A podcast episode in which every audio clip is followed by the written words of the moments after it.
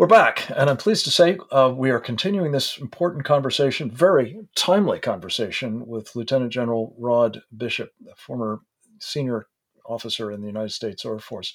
Um, General, you have started to warn us about, um, among other things, this idea that um, vaccine mandates can be imposed on the armed forces uh, without impact on the men and women serving in uniform. Um, explain why that's of concern. Well, let me begin by saying, Frank, that uh, you know I'm a former seven-time commander, and I was always out in front saying, "Look, we've got to get a shot, be it the flu shot or the anthrax, before we went into Iraq, because it's the first element in force protection." But I'm also a common sense kind of guy. And in this particular case, there's a lot of things that just don't add up. Uh, so first and foremost, I would say that you know the, the basics of the Hippocratic Oath is to do no harm, and we need more explanation about that Department of Defense medical database. I'm sure you've seen Senator Johnson's hearing or panel on that.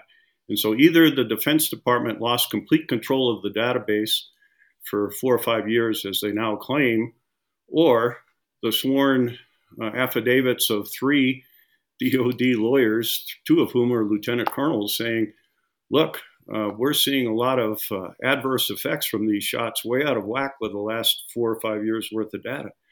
That needs to be explained, I think, before we start mandating that people put things in their bodies because we know uh, that there are, are, a lot of harmful effects. Even the VAERS database, which is uh, all volunteer, has more adverse reactions to the COVID vaccine than all other vaccines since 1990. So that's that's makes yeah something's wrong there. Secondly, DoD has not recognized natural immunity. There's 150 positive studies that show natural immunity is the gold standard. I mean, I didn't get vaccinated against the mumps and the measles because I had them. So people have had COVID. Why do we want to spike their proteins even higher? So that's number two. number three, you know, the, the, vac- the disease has moved on. We, we've seen that the vaccine doesn't have, didn't have very good effect against Omicron. In fact, there's a growing body of evidence there that says if you had been vaccinated, it may have even increased your chances of getting Omicron. So, and then finally, number four, I mean, there's a number of federal rulings that have said DOD, what you're doing is wrong. Um, the approved FDA approved vaccine is Comirnaty. It doesn't exist in the United States. And so basically, you potentially are violating the Nuremberg Code here for experimentation. Yeah. To, to say nothing of ignoring servicemen and women's right to uh, waive out of this uh, on the grounds of religious, uh, you know, belief. All of these things are really concerning, General, especially when you put them together with the ones that we talked about earlier. And and I know this is probably a question that's subjective and and somewhat anecdotal too, but knowing as a commander how important unit cohesion is, uh, the confidence of uh, subordinates in their leaders, uh, the degree to which the laws or, or, orders, for that matter, are, are lawful.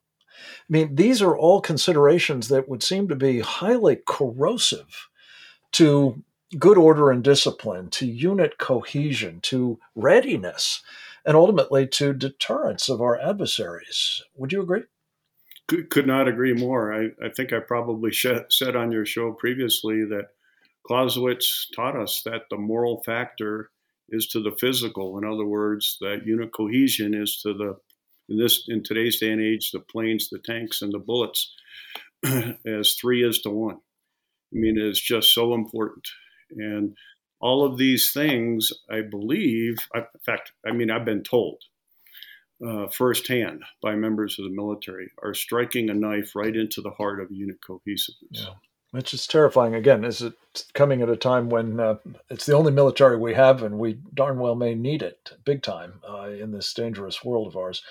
General, let me quickly turn to one particular theater of uh, what I call the war for the free world, in which you have a lot of experience, having commanded in Europe, as I mentioned.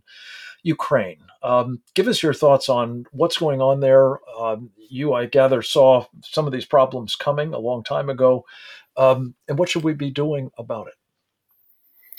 Well, I, I think a good part of that question, Frank, goes to what we should have done sooner.